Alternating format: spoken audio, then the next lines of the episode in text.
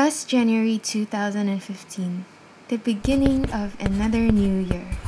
This new year, there are things for my heart and mind to reconcile, this new perspective I am gaining, and my faith.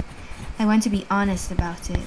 I cannot sweep it under the rug. There is no virtue in that.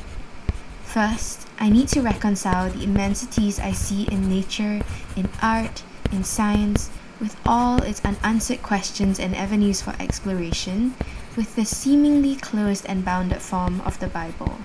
Second, I need to reconcile my old approach of waiting on God for strength with this new philosophy of the little acts we can do, the appointments we can make to gain mastery through toil and effort.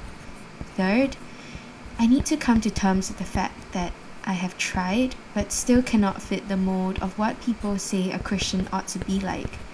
I found so much more affirmation and life and beauty in poetry, in nature, in the fellowship of a few friends. I have always left for the open fields.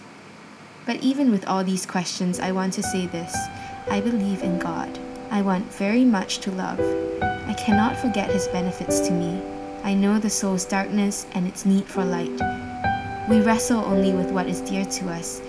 The commandment to love God with all of one's heart, soul, and mind must be taken seriously. If these parts of mine pull in different directions, I need to bring them into harmony. I believe that all these new inklings have come from Him too, and I will emerge with a faith that is stronger, truer, more dazzling, more beautiful.